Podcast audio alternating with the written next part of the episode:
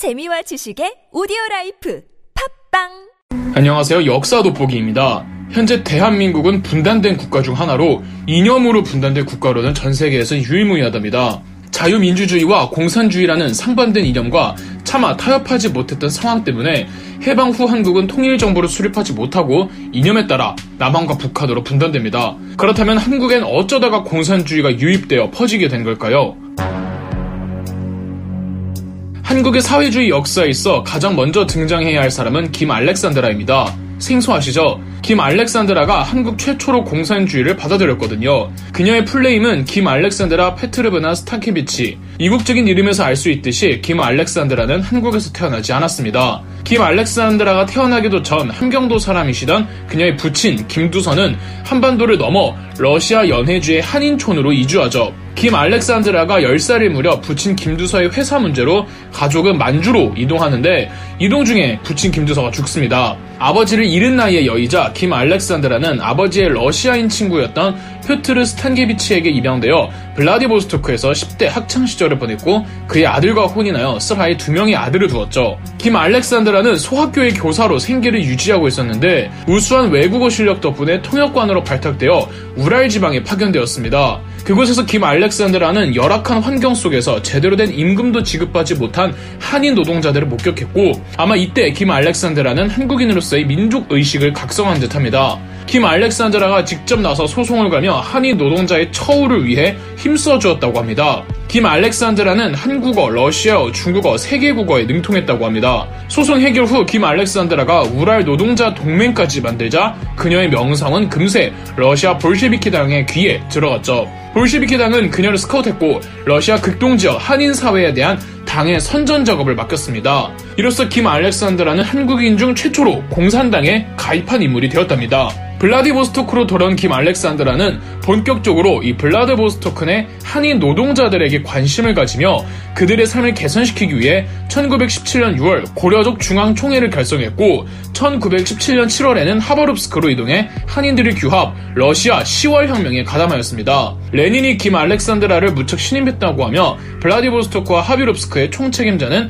김 알렉산드라였다고 볼 수 있죠. 1918년 일제의 만주 진출 야욕을 파악한 김 알렉산드라는 볼셰비키의 지원 하에 러시아 내 한인들을 규합해 일본군의 시베리아 출병을 강력하게 거부하는 조선인 정치 망명자 회의를 조직합니다. 그녀를 따랐던 수많은 연해주 한인들은 김 알렉산드라의 지휘력에 감동했고 자연스레 사회주의자가 되었죠. 1918년 5월 김 알렉산드라는 조선인으로만 구성된 최초의 공산당 한인사회당을 조직했습니다. 1918년 김 알렉산드라와 한인사회당은 블라디보스토크에 주둔한 일본 병력과 싸우기 위해 여러 외국인들까지 규합한 적위대를 편성하는데 당시 내전 중이던 볼셰비키 당에서 김 알렉산드라를 도와줄 수가 없었습니다. 반면 블라디보스토크 내 백군은 일본 부대와 연합해 김 알렉산드라의 적위대를 괴멸시켜버립니다. 김 알렉산드라는 체포되어 1918년 9월 총살됩니다. 사형 집행 전 김 알렉산드라는 8걸음만 걷게 해달라고 하는데 집행인이 숫자 8의 의미를 묻자 김 알렉산드라는 이런 말을 했다죠.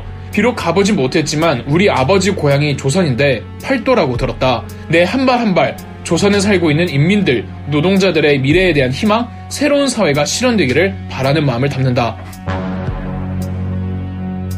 김 알렉산드라 사후 블라디보스토크의 한인촌에서 공산당 활동이 더 이상 전개되기 어렵게 되었지만 3.1운동 직후 강한 자신감을 얻은 사회주의계열 독립운동가들이 연해주 곳곳에서 각종 공산당을 창당해갑니다. 이들은 하나로 통합되어 있다기보다는 지역적 단위를 기반으로 하는 독립적인 공산당이었기에 점차 공산당을 하나로 통합시켜야 한다는 필요성이 대두되었죠. 1920년 1월 러시아와 몽골 국경지대인 이르쿠츠크에서 김철은, 오하묵 등이 이르쿠츠크 공산당 고려부를 조직하고 이듬해 1921년 5월에 비로소 고려 공산당을 창당하여 조선인이 만든 공산당 중 한인사회당의 적자를 표방합니다. 김철훈은 김 알렉산드라와 함께 한인사회당의 창당 멤버였고 오하묵 역시 한인사회당의 핵심 간부였기 때문에 얼마든지 유일무이의 정통성을 주장할 수 있었죠. 그러나 김철훈, 오하묵의 고려 공산당을 부정한 사람이 있었으니 이동휘였습니다. 이동휘 역시 한인사회당 간부 출신으로 김 알렉산드라 사후 이동휘는 계속 블라디보스토크에 남아서 한인사회당을 유지시키고 있었단 말이죠. 1919년 9월 상해에 세 개의 임시정부들이 통합될 때 이동휘는 한인사회당의 이름하에 임시정부에 합류했고 한인사회당의 당수라는 직함으로 상해 임시정부의 국무총리에 취임하기도 했었죠. 그런데 이르쿠츠크에서 한때 동료였던 김철은, 오화묵 등이 고려 공산당을 창당한 이후 정통성을 표방하자 이동 희도 1921년 5월 같은 이름의 고려 공산당을 만들어 버립니다. 두 고려 공산당은 서로를 부정했고 사람들은 김철훈의 고려 공산당을 이르쿠츠크파, 이동휘의 고려 공산당을 상해파라고 불렀습니다. 두 당파의 내분이 얼마나 심했던지 러시아 코민테르는 상해파와 이르쿠츠크파의 통합을 재촉했습니다. 상황은 이르쿠츠크파에게 유리하게 돌아갑니다. 러시아 코민테르는 세계의 모든 공산당이 코민테른의 일관된 지시하에 움직일 필요가 있고 한국의 사회주의 공산당들은 이르쿠츠크파 중심으로 뭉칠 것을 요구하며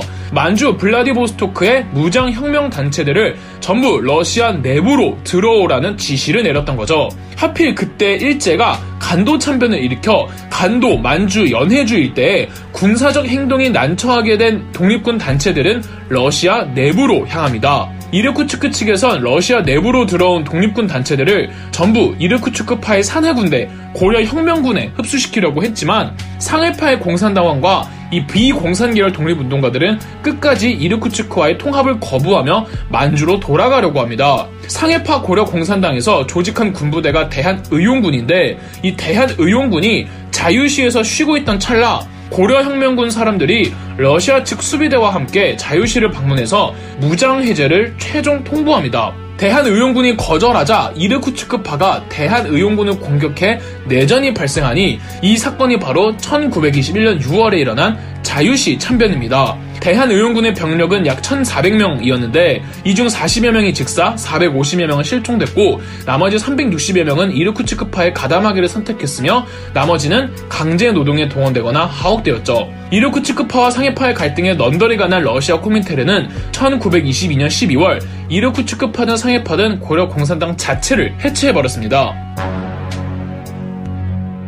한편 국내에서도 사회주의를 신봉하던 독립운동가들은 어엿한 단체의 필요성을 느끼고 있었습니다. 이에 박헌영, 김다냐, 임원근, 조봉암 등이 1925년 조선공산당을 창당했죠. 조선공산당은 국내에서 조직됐다는 점에서 사회주의 계열 독립운동가들의 새 출발이었죠. 국내 사회주의가 삽시간에 확 퍼지게 된 건 박헌영을 핏두로 한 조선공산당의 몫이었고 이래서 당시 국내에서 가장 거물급 사회주의 계열 독립운동가는 박헌영이었습니다. 사회주의 사상의 확대는 비단 한국뿐 아니라 전 세계에 걸쳐 있었단 말이죠. 한국 등의 피식민 국가에서는 사회주의 사상이 독립운동과 결부되어 있었고 일부는 본국 내에서는 물론 한반도에서 이 급속도로 퍼지는 사회주의 사상을 막기 위해 사회주의 사상을 가진 사람들은 무조건적으로 범죄자로 간주하는 치안 유지법을 발표합니다. 그리고 조선 공산당 그 안에서도 수없이 많은 파벌들이 있었는데 이 각 파벌들은 본인들이 원하는 단체의 행동 노선, 이념 등이 모두 달라서 어, 조선 공산당은 계속 내분에 시달렸고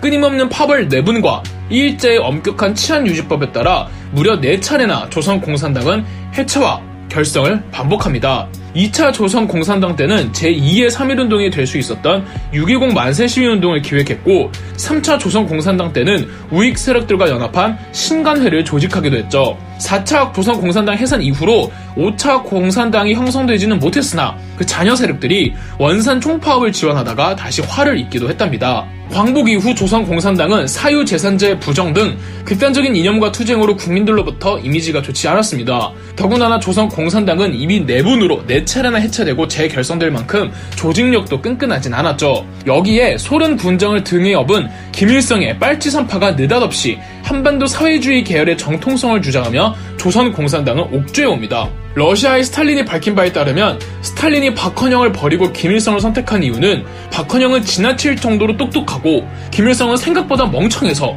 스탈린 마음대로 김일성을 좌지우지할 수 있어서였다고 하죠. 조직을 쇄신할 필요성을 느낀 박헌영은 남조선 노동당, 이른바 남로당을 결성합니다. 박헌영의 지지 기반은 남한이었고 북쪽에 비해 남쪽이 사회주의 사상이 약하다는 점에서 남한에서 사회주의 활동을 하기 위해 이 남로당을 만든 거죠. 하지만 박헌영과 남로당은 도저히 미군정이 지배하는 남한에서 사회주의 활동을 할 수 없음을 깨닫고 북한으로 넘어가 김일성과 함께 북조선 인민공화국이라는 지금의 북한을 만들게 됩니다. 이 이후의 이야기는 역사 돋보기 김일성 편을 참고해주세요. 그럼 역사 돋보기였습니다. 영상 재미있으셨다면 구독과 좋아요, 알림 설정까지 해주시면 감사드리겠습니다.